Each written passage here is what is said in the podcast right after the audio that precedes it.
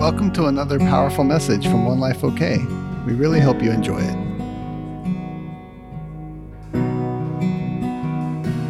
I talked last week, last Sunday, on the gift of wisdom. I saw an amazing little slide. Can you throw up number three there, Sidwell? From Paul Manwaring, he's from Bethel, and he said, If you don't have prophetic words that are opposite of your circumstances, then you only have knowledge of what you're already doing. Do you like that? But today I'm going to talk about the gift of the word of revelation knowledge. Let's go to some scriptures. Um, wisdom and knowledge, the word of revelation knowledge, is how the Passion translated it. They are sisters. It's a good way to look at it, okay? You can't have one without the other. They're, they're a kindred spirit. I, I propose that wherever you have wisdom, how many need wisdom? Beautiful. Well, you're here at the right time then. How many need revelation knowledge? Beautiful. Almost 100% participation. I received a uh, revelation I've never ever heard in my life before while preparing for the message on revelation knowledge. That made me feel good that his mysteries are continuing to unfold. Just to break it down a little bit, um, let's jump over to um,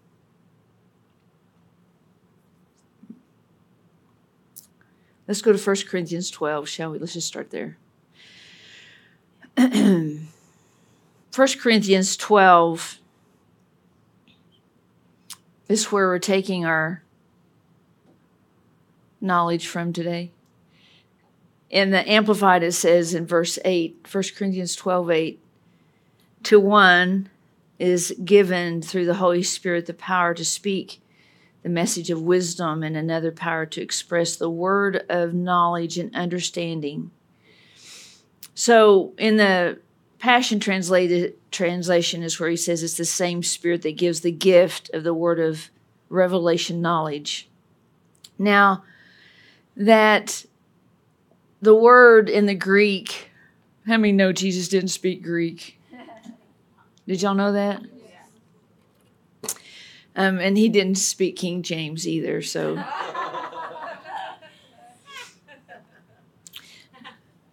that that the Greek word though for word is logos. If you look that up, um, I think I have it somewhere. I did look it up this week. Hold on, I'm going to give it to you. It's brief. It's the mandated order of God. That's what logos means. The Bible is God's logos. And um, it's also the moral um, instruction of God. So when the enemy comes to counterfeit, he always counterfeits the original Otherwise, it wouldn't hoodwink us so much, would it? And so, when you think about how well do you personally know the Word of God, that's that's a really important understanding. If if you're we're all maturing, right? We're all at different levels, and we should be. You know, that's why God didn't send us to the planet all as 20 year olds or whatever age, whatever age you want to be. What's your best age? I don't know, 12. It wasn't 12, was it? Dang it. But when we were 12, we thought it was the best. But God is um, the the word for um, revelation is uh, gnosis. That's in the Greek, and it's the knowledge that signifies general intelligence and understanding. This is in the supernatural, of course um, and it's a deeper and more perfect and large knowledge. So that tells me personally that this gift from the Holy Spirit, remember what the gifts are for? they're for the perfecting of the saints. So it really helps me to delineate this. If I know someone that's pre Jesus, right, then if you're going to try to use these gifts of perfection, perfecting, maturing on them, it's not going to work. It's, we do this a lot, especially in Christendom. We forget that God said if, if you're pre Jesus, then it's the only thing you need is the revelation that you need salvation. And that comes through the drawing. Remember, I read it in John, or the pulling, or the tugging, or the dragging, whatever position you need. Were you drugged? How many were drugged? Just drug back to God. How many just came willingly? You're just like you just have need of Him. Some of you who doesn't even know how you got here, but just thankful that you know Jesus, right? So once though we enter through the door of Jesus, why would they call him the door? if it wasn't the door to something. You know, I spent most of my childhood getting saved every Sunday. You know what I'm saying? But I thought, man, there's got to be something else. What are we doing? What are we doing with the salvation, right? And then I learned that there is an actual assignment by God, and that the enemy knew it. I, we just watched the Nefarious movie the other night, and I thought it was going to be about deliverance, and it wasn't at all. But it was the coolest movie ever, in my opinion. You know, I don't ever promote movies, but it was it was the guy I did a little investigation on the guy that wrote it. And when he wrote it, he wrote a book. He wrote a book 8 years ago. And he said he was in the shower. He didn't seem to be like a really big time prophetic guy or anything. He said he was just standing in the shower one day and he heard this statement that Satan um, identified Lord Nefarious to take down the morality of America. And then he wrote a book about it. And in the movie, you know, the guys that did God's Not Dead, they were the producers of the movie. They bought the rights to the movie. And they did, I mean, it's a little creepy, but, you know, it really does identify how Satan uses human beings. And, you know, my belief is that we have all authority. Lynn's shirt is true. There's no weapon formed so, what are the weapons of the enemy? They're, I propose that they're just suggestions in our heads. The war is happening here. And so that's why you need revelation knowledge, right? And so in in my discovery of this revelation knowledge, I I loved some of the things I found out. I wanted to kind of take you on this little journey with me. Um, when I was when I was studying, I stumbled upon an older message from Brian Simmons. Brian Simmons is the translator of the Bible into what he calls the Passion Version. The reason why he called it the Passion Version is he wrote it as a love story. His one of the very first books I ever read of his, which I highly recommend for anybody that wants to actually have an encounter with God in intimacy is a book he wrote called The Sacred Journey. And it's the translation or um, of the Song of Songs, uh, Song of Solomon. Anyway, I just stumbled on this this message he was preaching. He was teaching on Revelation. It wasn't even the title of the message. Um, and it was like, I don't even, it had to be the Holy Spirit because it was like hidden in this like four hour church service. I found this little nugget, but it opened up this new realm. And so I wanted to tell it to you. And I made a little slide for you for us to help us. He said that in, he had an encounter with God and God revealed to him this 3,000 year old acronym. What's an acronym? Yeah. So so these letters represent a little a- an acronym, and he called it the pardes. It's partes. What I was thinking. it's going to be a party when you hear it. And it was all about the discovery of the Word of God. And I had never heard this before. And one of the things that he started out with was that we have to get out of our heads, that we have to stop trying to relate to God in our minds, that it's a heart to heart connection. And so that's why God speaks so much about the heart. You understand that? And so it's the heart of a person that he's trying to transform by what? The renewing of our mind. So if I if I'm willing to look at something that I'm doing through a different suggestion. And how does that happen? That happens through interaction with people. So if you just interact with all the birds of the feather that flock together, so you just interact with people that think just like you, that feel just like you, then you'll end up coming into agreement and you don't know if what you're agreeing with is according to the word or not. That's why Jesus and the word has to be the standard. We don't make up a new standard and then see who all we can get to agree with it. You'll find some people. Remember what I said last week that on Wednesday night, yeah, we were talking about all these. I'm sorry, my nose has been itching for days. I'm really sorry. Um, talking about all these different spirits that develop into strongholds, right? And so when you identify the way that the enemy makes suggestions to you, it should illuminate to you that there's actually an actual truth to be found there. That's just a really good way I like to look at it. So, Brian was talking about that this this acronym represented the ways that the word of God come into revelation for us. So the first one was this word it's a it's a, a um, Greek word called called peshat, and he said basically it's the plain and simple word of God. It's it its meaning is to make a word, road, to carve out a road, carve out a straight line. And he said this is where the Western Church hangs out.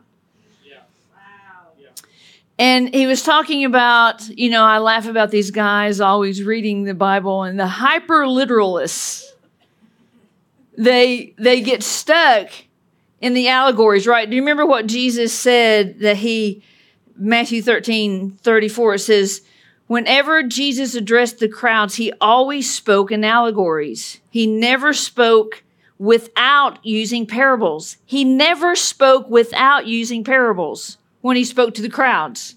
This should be a lesson for us. He did this to fulfill prophecy I will speak to you in allegories, and I will reveal secrets that have been concealed since before the foundation of the world. So, what does that tell us?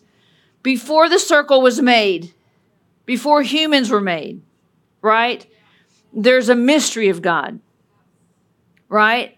And so, this process of learning more of what are the deeper things in God have to do with this this this um, acronym. The second one he talked about was remez, and he says it's just a hint. It's a hint that there's something more. Have you ever been reading the Word? Have you got here yet in your maturity, and you're reading the Word, and you're like, "Huh? I wonder if there's more to that." Have you ever thought like that? And I'm going to give you some examples of this in a minute. So, and so he said, if you ignore that hint, how can we ignore the hint? Yeah. So when you get that little tinge, you're having a remez moment, and you go, oh, I'll check that out later.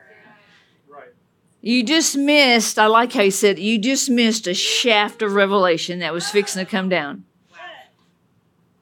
Now, this is levels, again, in studying the word. This is all available to us. Why do you think that, why do you think he said the Western church hangs out on the first level? Have you ever met anybody that did? Do you know what I'm talking about? That we understand? What's happening there? That's not us, right? That's not us, right? Yeah, we don't hang out there, right? Why? Why do people just hang out there? I, I think there's two reasons. I think one is the enemy has lied to us and made us think that we can't understand the deeper things of God. Anybody ever had that? If you've had that, stand up. I'm going to help you renounce it right now. Just say, I renounce the lie from the enemy that I cannot understand deep things. And I break that off of my mind right now. And I say it is not true. And I say that my mind is meant to understand the ways of God. So I just release you right now from that lie and from the torment of it. It is tormenting, and I release you into freedom in Jesus' name. Amen. Now, the next one, he called it the D rash. And I'm sure he didn't say it that way, but I just thought it was funny. and this is to what he said get a shovel and dig. How many love to do that? That's our entire focus for the month of June. Remember, our, our scripture for the month of June is, I got it on the first slide. Proverbs 25 2 God conceals the revelation of his word in the hiding place of his glory, but the honor of kings is revealed by how thoroughly they search out the deeper meaning of all that God says. So it's in it's already been made into your heart, into the heart of the king to keep searching, right? So you're in the D rash, right? Now, the last one is called Sod. And he made this interesting statement about it that it's the language of God, it's the mystery of God. And he said that he learned the language of God in its pictures because a pictures th- paint a thousand words. Don't you love it that God has given us the imagination to see and understand his ways through pictures? That's what a dream is. I had some dreams last night. Did anybody dream last night? Beautiful. So in those dreams are pictures. Now you can derash it, your dream, and you can get you a little shovel and you can go digging. And if you go digging into the godly dreams of your life, you'll find revelatory a revelatory dictionary waits awaits you there. And we have done that. And inside this dictionary are clues and keys to help you understand your life. Otherwise, we just assign it all to bad pizza. See, part of understanding the greater depths of God is to, first of all, believe that they're there. I think most of us in here believe that there's just more depth in God, right? And so I like to identify, I know for a long time I could not think in a metaphoric way because I was really a black and white thinker. What does, how many are black and white thinkers? So, how many don't know if you are a black and white thinker? Sorry. What is, give us, Lynn, an example of black and white thinking. Yeah. You're just, everything's just really literal and you just take it at face value and you don't even pursue whether or not there's something else to it. And, and that's what has happened. I propose you that that is what has happened with the Word of God. God intended in the Old Testament even for it to be pursued by the, by a heart that wanted to know deeper things. So this sod is kind of what I wanted to talk about just a little bit today. Now I love Brian. He didn't do this in this message, but um, there's if you search out the Passion Translation, he's actually showed us some examples of sod. So you know we wrote a song years ago called "In the Secret Place," and in that the reason why we wrote that song is because Cece had wrote a word, and I wanted to read you part of the ro- the word she wrote in February of t- 2021 when we wrote this song. She said, "You didn't create this life, this earth, as a faraway experiment of some kind." You didn't relegate us to a faraway world so you could wait and see if we'd return to you. You didn't create us just to see if we could find our way to you from some far off place. You bore us like children into a world you promised to fill with your presence. You planted us like seeds and watched over our growth and development like an infatuated gardener. You laid down with us in the soil we were buried in. Sounds like sod. Yeah. Sounds like sod to me. Right? So uh, let's talk about some sod, shall we? Yeah. Now, if you turn to John 4, you don't have to turn there, I preach on it a lot, but it's the story in John 4 is about the woman at the well. And I've preached on it a lot. It's really cool story. What is the story? She, I think the Passion Translation even, I mean, uh, the Chosen actually did a th- thing on it, right? It was one of the scenes in that. So anyway, this woman's at the well, and what does he come and say to her? He comes and says, Give me a drink. Why did he say that? What's the sod of that moment? Was he thirsty for some natural water? What did he see when he looked at the woman at the well? It's the same thing he sees, thinks when he sees you. That you are the drink for a thirsty Savior. Have you ever thought about that? You are the drink.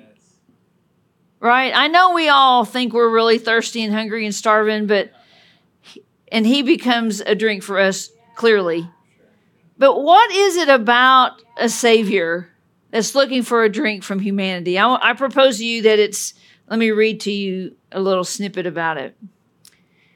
In the Song of Songs, this is what Jesus says The one I love calls to me, Arise, my dearest. Hurry, my darling. Come away with me. I have come as you have asked to draw you to my heart and lead you out. What's he leading you out of? Remember, he's setting you up for a drink, right? For now is the time, my beautiful one. The season has changed. The bondage of your barren winter has ended, and the season of hiding is over and gone. The rains have soaked the earth and left it bright with blossoming flowers. The season for singing and pruning the vines has arrived. Don't you love? Have you? Are you loving his pruning yet? Anyone? Anyone? Remember when we were scared about pruning, and now we're like, oh, let's get over there. To, you get that thing off. Have you have you been there yet? He says, I hear the cooing of doves in our land, filling the air with songs to awaken you and guide you forth. Can you not discern this new day of destiny is breaking forth around you? The early signs of my purposes and plans are bursting forth. The budding vines of new life are now blooming everywhere. The fragrance of their flowers whispers there's change in the air. Can you feel it? Yes. Arise, my love, my beautiful companion, and run with me to the higher place. For now is the time to arise and come away with me, for you are my dove, hidden in the split open rock. It was I who took you and hid you up high in the secret stairway of the sky. Let me see your radiant face and hear your sweet voice. How beautiful your eyes of worship and lovely your voice in prayer. You must catch the troubling foxes, those sly little foxes that hinder our relationship, for they will raid our budding vineyard of love to ruin what I've planted with you. Will you catch them and remove them for me? Let's do it together. So, what's the troubling foxes? It's whatever, it's what it says, whatever ruins your vineyard of love. You know, the enemy to me is so obvious. I mean, let's just think about COVID. COVID was the great orchestration of Lucifer to separate and hibernate and create mental illness. Mental illness is at an all time high because of the fear that was entrenched through the media through just COVID. Cece had a dream about it before it ever happened. God revealed it to us. We already knew what was happening. Yet still, we bowed to all the precepts and all the things that were suggested to us. Do you know that they are, it is being proven that the vaccine has done so much damage in so many lives. Why? Because it was a rush to fix fear. And it, all, all it does when you rush to fix a problem that you're afraid of and you fix it with fear, I promise you it'll create another problem for you. Don't act like that you're hearing God and you're doing some big godly thing. I'm sorry, I just have to shoot it to you straight. But don't act like you're hearing from God and you're doing a godly thing when you're actually living in fear. And fear begets after its own kind. So if you do something in fear, you will reap in fear. And the, and COVID was the it just was displayed for everyone to see it. If you don't know what the enemy's up to, just go read some stuff about that. That was the display of how he sneakily comes in through suggestions. And I, I see people today still wearing masks. Have we not read enough about? I mean, I went to the eye doctor like the very first during COVID, and he told me this mask thing is dangerous. It is ruining people's eyesights. And I was like, well, does anybody talking about that? He actually knew. See, there was all kinds of other problems that was all created by these things that they said would keep us safe. They were a lie. It's, I'm just telling you, and this is going to go on in your lifetime. There is going to be another COVID come. I'm not prophesying nothing. I'm not trying to scare you, but I'm telling you, if you didn't learn from that one, then you're going to buy into everything they say. And before you know it, you're going to have a whole setup going on that has to do with fear. And God did not give us the spirit of fear. And I'm not going to bow to it because I have an assignment. See, everything the enemy does is to take you out of your assignment, even just to distract you. People stopped going to church because of COVID. In California, they couldn't even sing. Singing was the cause of COVID. It took a bunch of people to wake up and go to court to make it change. You think there's not power being wielded by? I mean, if you watch this nefarious movie, you can just see really openly how he how he does it in such a subtle way. I love the dialogue that the guy that was demon possessed began to speak, and he began to say all these things that they touch on abortion, they touch on all kinds of stuff. It's amazing, and if you could just watch it with that mindset, you could say, "Wow, this is really going." I was just so thankful to know it was validating. Because I'm like, yeah, I already know all that's going on. I'm just wish some people would wake up. You know, the crazy thing, not to be a spoiler alert, but the crazy thing in the movie was there was someone who came in that was from the church. And the Lord Nefarious, obviously speaking through this prisoner, he knew the guy had no power. So he's like, Yeah, come on in. Let's sit down and have a conversation. Because why? The guy with a little checkered white thing over his collar had no power, zero power. Now, again, I'm not trying to get you to watch the movie, but I mean, unless you want to learn stuff. But I mean, well, no, I mean, because we're going to do a deliverance ministry, so it would be helpful to understand how the, the enemy speaks. But I also believe that God is calling us simultaneously to set aside time to, to delve into this revelation knowledge because you're going to have to have it. You're going to have to have wisdom and revelation knowledge to know what's true and what's a lie. You just are.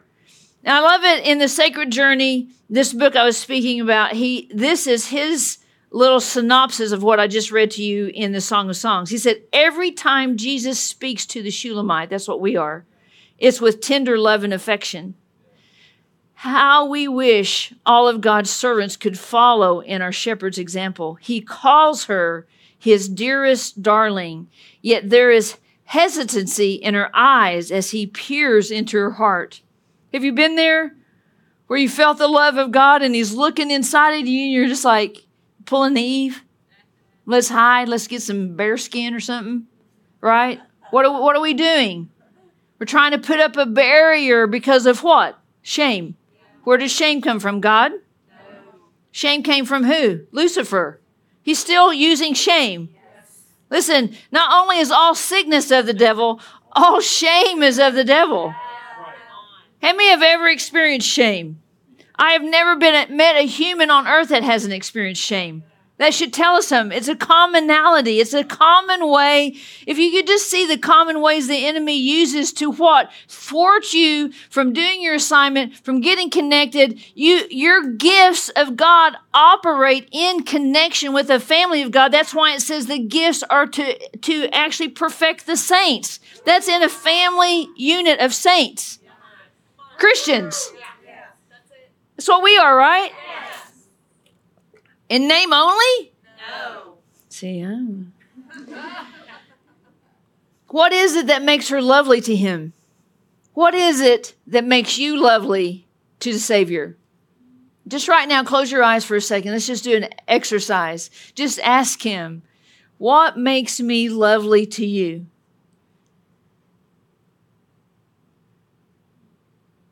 See, that's what you meditate on. You meditate on what he says about you, not how the enemy comes in and says you didn't do it right, you messed it up, you got to be a scaredy cat, all those ways. No, he calls you the one thing, the beloved. Yes. I love this. He says Jesus acknowledge you, acknowledges the virtues that are only budding within you, within her. He never closes his uh, heart off to her, never. God does not define your life by the 10%, 20%, 30% that you hold back from Him. He only defines it by the percentage of your heart that longs for Him continually. You want to grow in hunger for God? You know, that was my first step, is that I began almost 30 years ago to just long for His presence. I had to make a lot of changes in my life because I didn't have any room for his presence. I just had room for ruminating in fear. Right? Now, see, it's not about setting a home in your bed. It's about learning to be aware of him no matter where you are. And see, just think about it. If I'm aware of him in my heart and mind in my daily life, then everything in my daily life would change. I would be the chief problem solver at work. Hello? I would be the chief problem solver at work. Because his presence, oh, y'all didn't even like that, I can tell. Are you glad that God defined you by the percentage of your heart that's longing for him? Do you have any? Maybe you're just 10%. Maybe he's just a sidecar right now.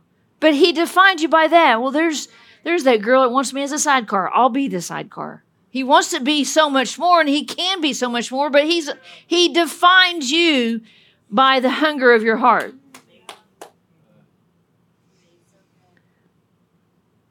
He says your weakness is covered by the torrent of his love. That's how you can live like you can't mess it up. I live like I know I can't mess it up. It's not even really about do I do every single thing right. It's about how well he covers what I don't do well.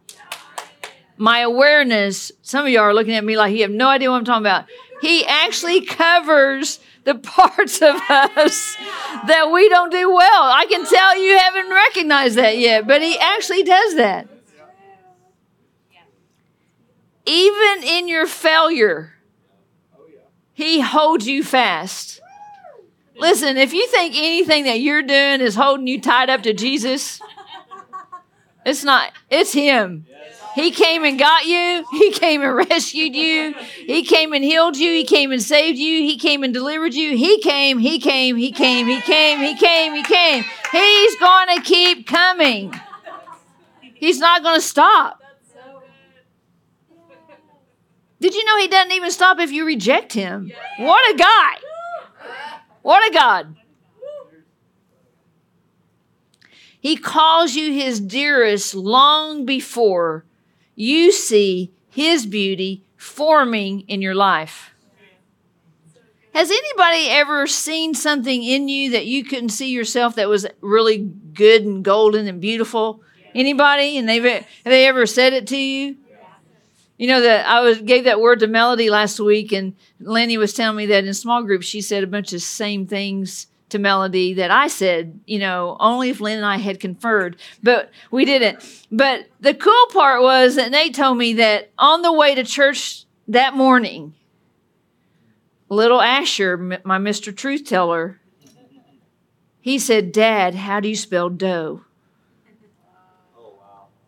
Now, being real spiritual like Nate was, he went with the cookie dough version, but we know, we know now, right?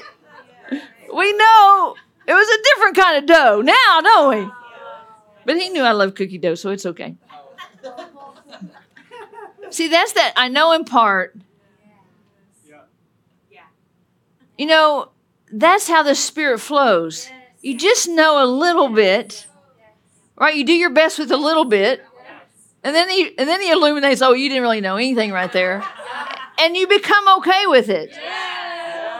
Right? You find humor in the fact, well, I was looking, I just turned over the wrong rock right there. It's okay. It's still truth. So he's forming this beauty in your life. It says, You are safe with a king like this. See, that's the real answer. Trust got broken in your life. You know it.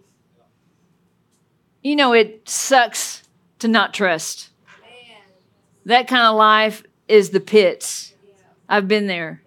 But man, now I live in just complete, I mean, it's just an ache in your heart. How can I get trust back? Who can I trust? Him. Him. When I see everything through his eyes, even people, then I can trust what he's doing in people. None of us are perfect. I'm not perfect. You're not perfect. Remember what I said last week? The more you get to know me, the better you're going to have to be at forgiveness.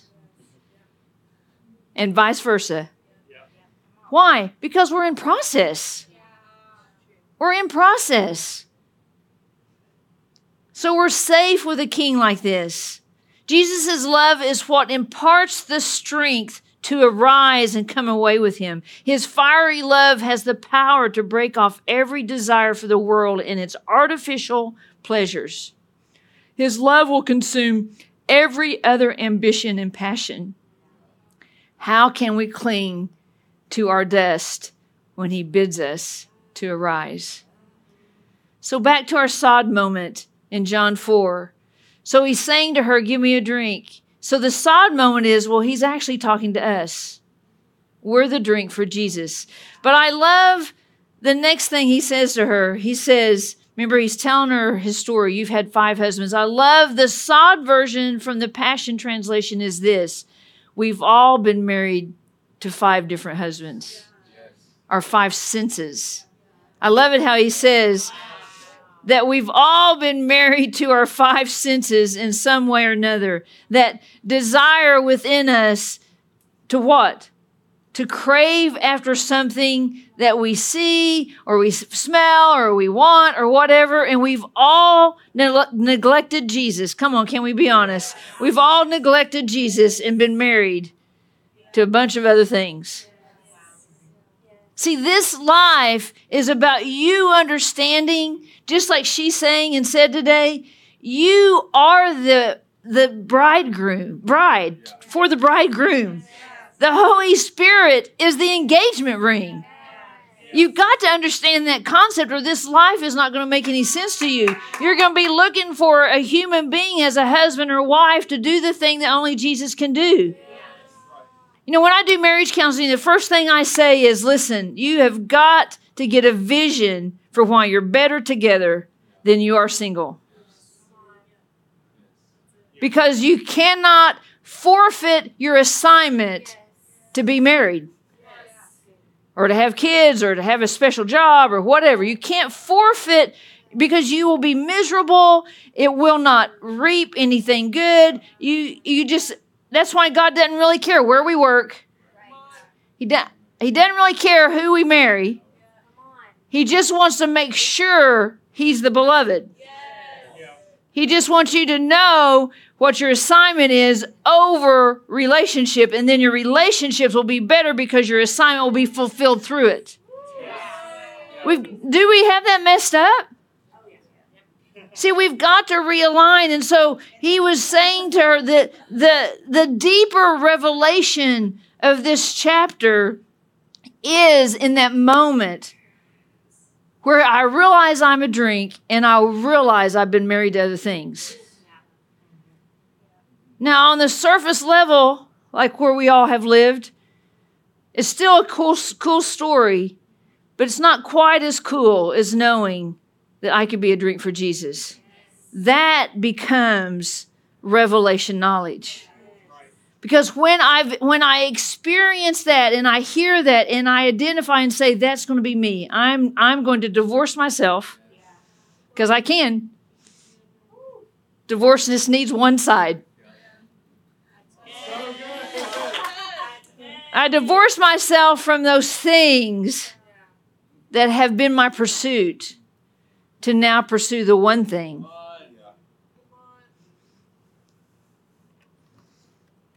He says, and Brian says, our heart can never be satisfied with what is on this earth. You know that thing that's not working out in your relationships? It's not the person. You just kind of have the person at the wrong trajectory. Man, just think the higher you get people, the more they fail. the more you need people to be something just for you. As if you're the only thing on their minds. The more, the higher they get, the more disappointing they will be. That's the reason for that we have divorce. We married someone that we thought if we said it enough ways, if we nagged a little, if we said, Well, we're praying for you, if we told them our needs in just the perfect way, then one day they'd be like, I'm all here for you, baby. Everything, everything's about you when no human has that capacity. Jesus is what you're looking for. And when I counsel with singles, I used to do a singles little thing, training, and I'd say, if you haven't learned to marry Jesus, then you don't really deserve to marry anybody else. So, all, all you married people, you just decide, did you ever marry Jesus? because you're trying to make a boy or a girl be Jesus and you will be disappointed. I'm sorry. They have not that capacity. How many of us just want to be Jesus to everybody? We just don't even have that ability.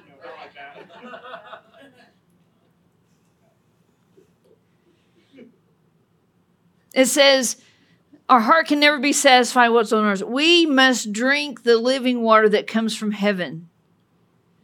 That's what satisfies.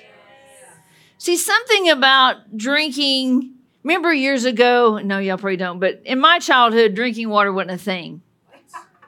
Like, we didn't really even know we were supposed to drink water.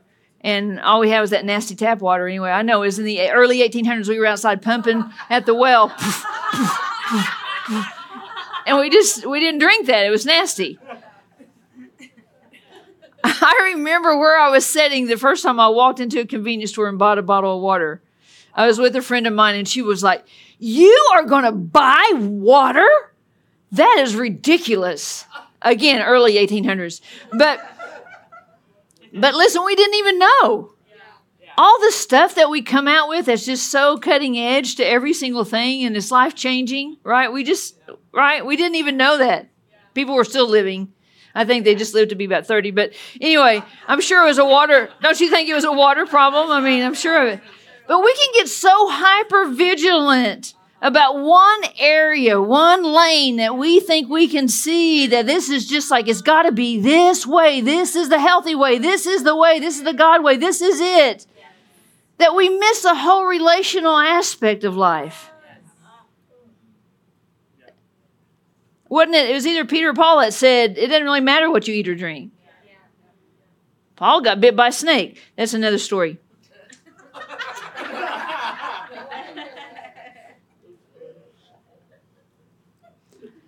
In 1 Corinthians 12, 8, it says this. It says, the Spirit gives, I read earlier, the Spirit gives to the one the gift of word of wisdom to another. The same Spirit gives the gift of the word of knowledge. It says the gift of the message or the logos of revelation knowledge has been defined as the Holy Spirit's impartation through an impression, a vision, or his voice that gives understanding to a person or situation that cannot be known through the natural mind of man. So, this gift, you don't know it. Did you know about sod before you came in here today? So, that tells you that every scripture in the Bible has sod.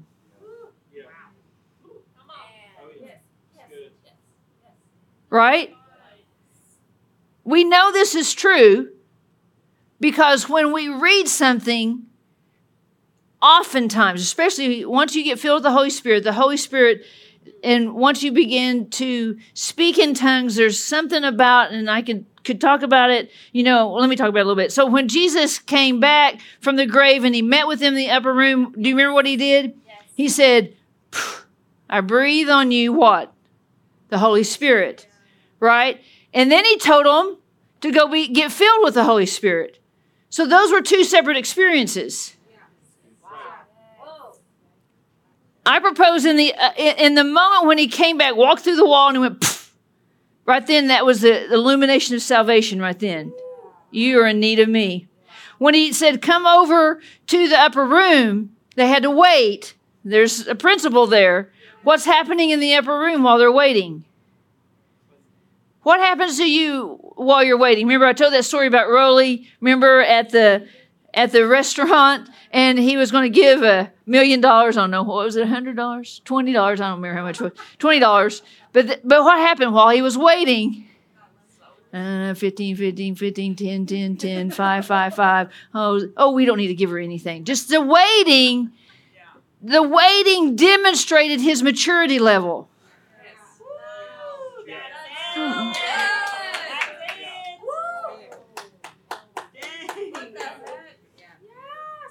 So that tells me God tells me something way before I'm mature enough to handle it and makes me wait so he can mature me to deliver it. Because in the waiting is where I develop revelation knowledge because I seek out something. Now, why did Mimi, the grandma, why did she say no? We're still going to give it, right? He had another little test yesterday with money. Because why? Mimi, the grandma, is excellent with money. See, when I met her, she was po. She had zero money. She had nothing. So someone had to teach her about the proper, we talked about on Wednesday about mammon, right? Proper use. Now what is she? She's an expert can get you out of debt get you a house, a car, whatever you need. This is your girl. But when I met her, she po. She had nothing. She had a car. You could not open the driver's seat, so you had to crawl through to get into the car. She had no house. Her and her three girls, I mean, two girls lived in a 10 by 10 room. They rented from somebody, $8 pizzas. Po, po, po, po, po, po. Po. Right? Not now. Why? Because revelation knowledge came in, transformed her actions, transformed her words, transformed her choices. That's that is the gift. So he gives us this understanding so that it can exercise us. It says the revelation knowledge is seen in Saul's blindness in Acts 9, and Peter's revelation about Cornelius. Remember when he was standing outside the door? And so when when Peter heard the revelation knowledge about Cornelius, what happened? Ultimately, the whole family got saved. Yes. I have I have for lots of people, lots of y'all, drove to your house and sat outside your house and prayed for you. Why? Because there's revelation knowledge that happens when God comes in, he says, Hey, this is the time. Just like, you know, there's other times we pray for people at different times. Why? That revelation knowledge comes in. What's happening? Something is shaken in another kingdom right then in that moment. Now another sod moment. You want one more? We got time. We got time for one more, don't we? Another sod moment is in Matthew 13. Matthew 13, it says, let's go over there and read it. Matthew 13. Verse, um, you know, the whole chapter of 13 is about parables, but let's look at, the, at verse 31. It says, Heaven's kingdom can be compared to the tiny mustard seed that a man takes and plants in his field. Although it's the smallest of all the seeds, it eventually grows into the greatest garden plant, becoming a tree for birds to dwell in. Now, what's another story we know about the mustard seed? It's about the size of faith required to do big things for God. So, Here's some sod moment, right? The next little statement he says is Heaven's kingdom, verse 33, can be compared to yeast that a woman takes and blends into flour and the dough rises. What is yeast? Where's another place we know of yeast in the Bible? A little bit of leaven or yeast, leavens, the whole bunch. Where, where did Jesus say that? He was talking about the Pharisees. So it's telling us tiny particles of growing items mixed in the right atmosphere produce something.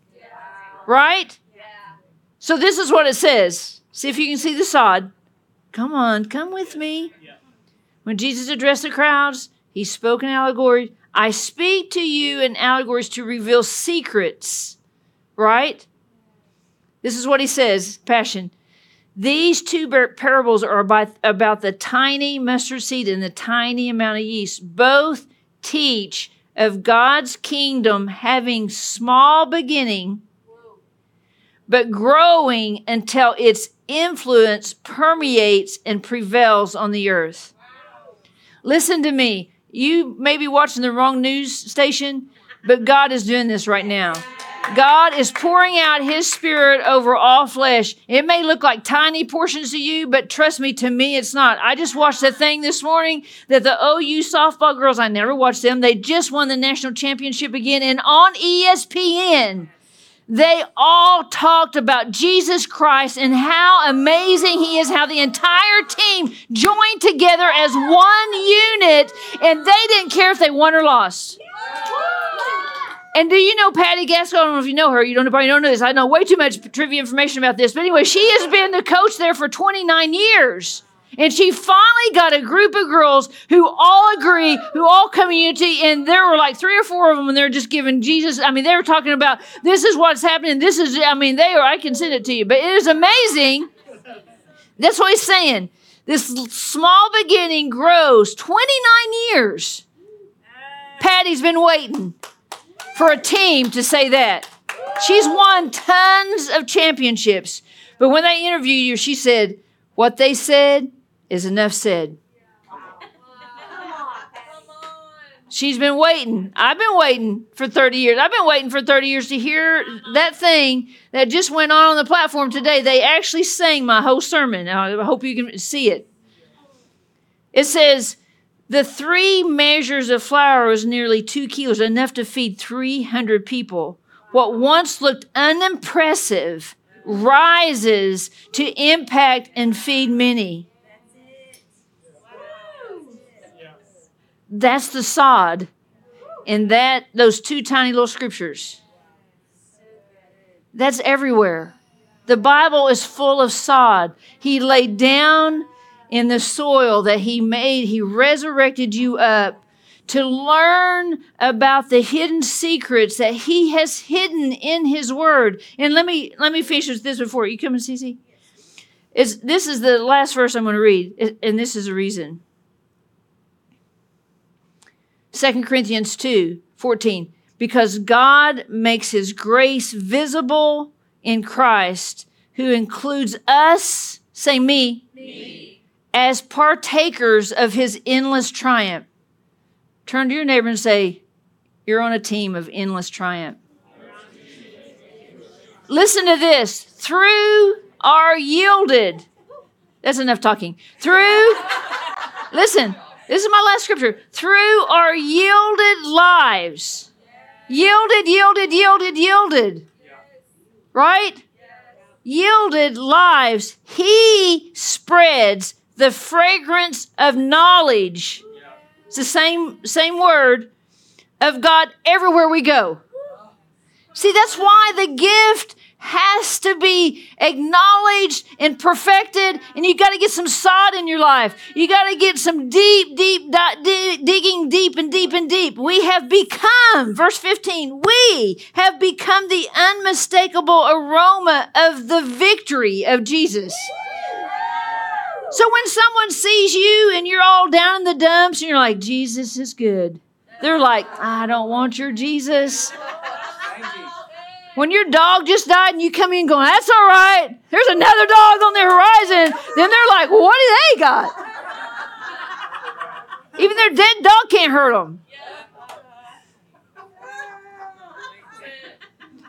We've become the unmistakable aroma of the victory of Jesus, a perfume of life to those being saved, and an odor of death to those perishing. Again, the gifts of the Holy Spirit. That's why you want to be on this team. You want to be on the Jesus team because all the gifts of the Spirit get poured out on you to perfect you. And He said that He will watch over it. He's watching over it. I know you think He's not because you got offended yesterday and you got your feelings hurt, but He's watching over that. He's like, it's okay. That's all right. I'm going to watch over that because I'm trying to make you perfume to the world. Come on, Mendel.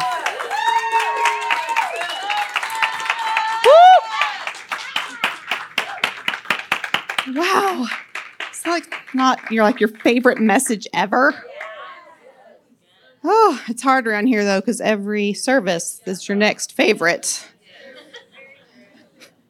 Well, this is one of those services that it is unbelievable how much Papa's heart has been expressed the whole time without any of us coordinating it. You know, I mean, from Tessa's word to worship, what we let out into Tisa's message, and the, without Tisa and I talking, I had an encounter and had wrote a word yesterday that I want to read to you from Papa's heart, and it all goes together. And I'm just telling you, I needed to tell you. None of it was planned so that you can drink fully of what the Holy Spirit has been pouring out in this service. So, speaking of the worship, though, I wanted to share a couple of things that I heard the Holy Spirit say um, in during worship. And you know, we sang that part about I'm at the end there. I'm yours, your beloved one, loved, pursued, cherished by the Holy One. And I heard the Holy Spirit, Jesus, Papa, saying, "I am yours. I am yours." And I'll love you. I'll love, pursue, and cherish you as a holy one. I am yours. He responds so quickly to us. He says, I am yours, and I will love, pursue, and cherish you as a holy one. When we sang, um, Glory looks good on you, God, something like that, he had a, he he wanted to do another little part at some point after Tessa read her word and we declared that freedom over ourselves and he was saying freedom looks good on you freedom looks good on you so just like um, Shooty declared today, this was a divine duet that we had during worship. There was back and forth with him the entire time. And so, um, I, you know, I've been personally pressing into uh, the Holy Spirit revealed to me that I had uh, not too long ago that I had been blocking some of my um, nourishment from Him in terms of out of self protection and different things. And so I've been deliberately pressing into this and into how to receive his love, how to receive the nourishment of his love. And without even looking specifically for it, I saw in John 15, in verse 9, it says, I love, Jesus is speaking, he says, I love each of you with the same love that the Father loves me. You must continually let my love nourish your heart. Like right there, it just jumped off the page at me. Right. I have not been letting you nourish my heart. And it goes on to say, that if you keep my commands, you will live in my love, just as I have kept my Father's commands. Jesus is speaking again. He says, For I continually live nourished and empowered by his love. So, Jesus, of course, is modeling for us this connection with the Father and this need to be nourished by his love, this need to know the love of the Father over, over us. And I love that in this, at this particular time, um, the Father's heart is being poured out over all of mankind in a brand new way, where he is expressing this love for his children um, in a very, so many expressive ways. And so I, I started asking um, him yesterday, like, well, what is it that I'm not seeing today? What is it that I'm needing to see about um, this love that you have for me. Help me feel and uh, tangibly experience a greater level of security in the love that you have for me. And so he gave me this word, and I want to read it over you. And it happens to also be a sod word. So there it is all about pictures. And I love when he talks like this because of the power of a picture.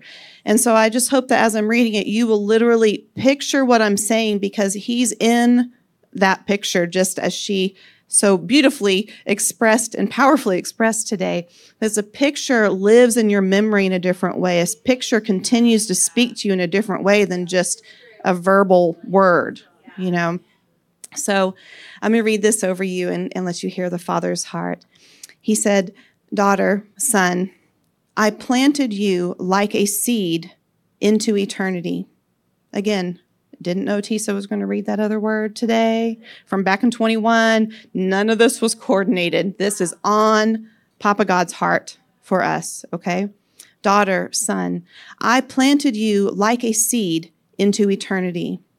Carefully chosen, delicately woven, I created your life. Your life, specifically yours.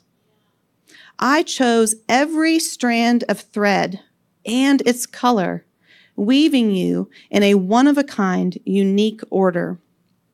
I looked over the landscape of time and tenderly planted you as my lovely design. I foresaw the beauty that would blossom within you, the light that would shine through you, the love that would paint the world around you.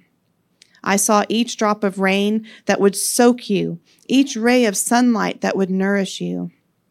I inhaled my love for you and personally released my breath into you. Yes, daughter, son, each breath you take carries the perfume of my love for you.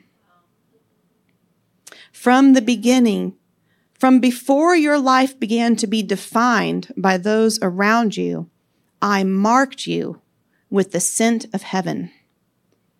I marked you from deep within me, from the depths of my passion, you arose. From the depths of my love, from the center of my being, you entered this life. Human understanding of time limits your understanding of my devoted and concentrated focus. Yes, I hold the world in the palm of my hand. Yes, I see all of humanity and the spinning of every planet at the same time. But don't underestimate my ability to give my all to a single heart, a single soul, and a single moment. I am intimately connected to you, to each of my children. I am uniquely tied to each one the beat of my heart has a specific rhythm carried in the body in which you are living. I feel it all. I feel every emotion. I feel the impact of your every thought. I feel the effect of every glance given and taken. Daughter, son, I am tangibly connected to every aspect of your existence the supernatural thread of your design is still connected to me. I never let go. I never cut the ties. I chose to experience every aspect of your life with you. I never left you, not for a moment, not for a second, not for any measure of distance, space, or time. It was only your awareness of my nearness that was severed. Your resurrection life connects your spiritual eyes to see me once again, to know me, to feel me, to learn of the countless ways I love and adore you. You have always been mine. I have never left your side. There was never a time when you weren't mine in my own eyes.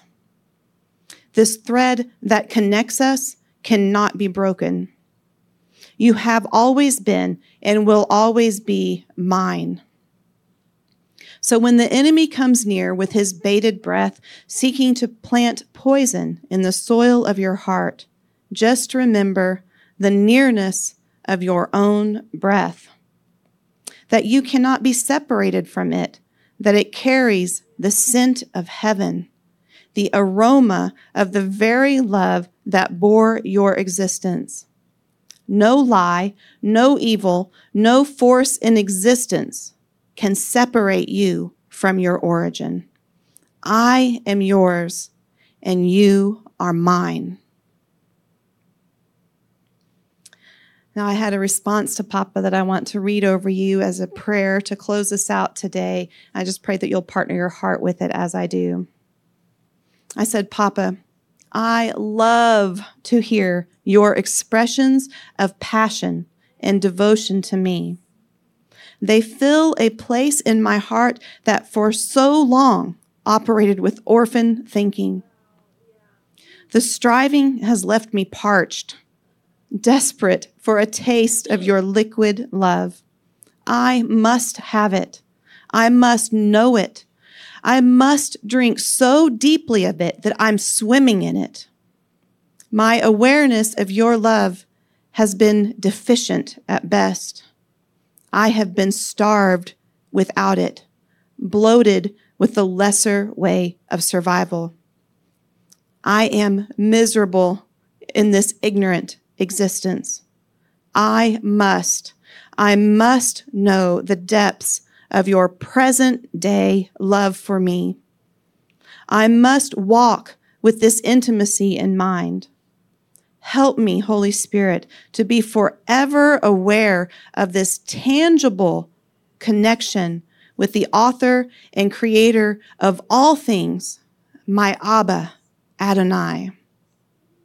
Help me, Holy Spirit, to always speak with the taste of His passionate love on my tongue, to take every breath fully aware of His aroma, to live submerged in the oxygen of heaven, to surround every thought with the knowledge of His nearness, to perceive all things through the truth of our co experience Yes, I am tied, forever tethered to Adonai. I am loved and tenderly cared for in every moment by the one who chose me from the beginning and knitted me from his own existence. He feels what I feel. He senses it all. There is no moment I am alone. There is no such thing as abandonment between he and I. I am loved by the one who is love. I am forever tethered to this love. I have an original belonging that will forever be the source and strength and definition of my identity. I am love's daughter. I am love's son. So, Papa God, Abba, Adonai, I love having new nicknames for you and new ways to express my passionate connection with you, my passionate love for you, and your passionate connection with me and love for me. I thank you for the sod. I thank you that for all of time, for all of history, you have been planting these pictures for us to discover and encounter so that we can know a greater depth of your love for us. Papa, today we say we need it. We need it. We need your love. We need to be fully aware of your love. We need sod type pictures all the time to help us really live from the reality that we are seated in heavenly places, that we have a, father who loves us dearly, that we are not orphans, but we are princes and princesses. We are kings and priests. So, Papa, I just ask you today, Holy Spirit, I ask you today, Jesus, I ask you today that your love would be made more real to each person hearing this message today. That it would be a personal encounter for them, not just a service, not just a message, not just a song, not just a word, but a personal encounter with a brand new, greater depth of your love for them. I pray that you would give them dreams, that you would give them visions, that you would show them pictures, that you would plant seeds of thoughts in their mind that would develop and draw them with curiosity into greater depths of understanding with you.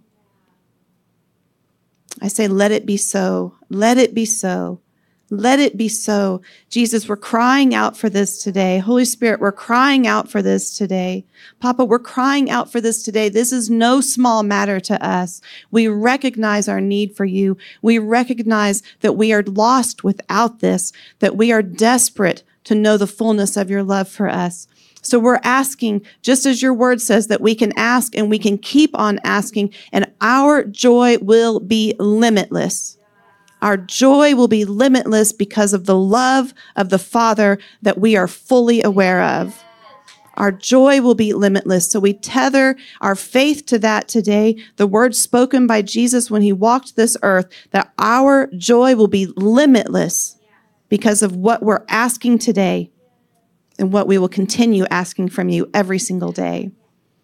So we say thank you. We love you. We love you. We love you. Holy Spirit, we love you. Jesus, we love you. Papa God, we love you. It's in your mighty, mighty Son's name, Jesus, that we pray. Amen.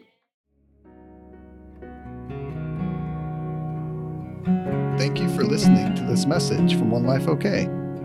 For more information, please visit us at onelifeok.com.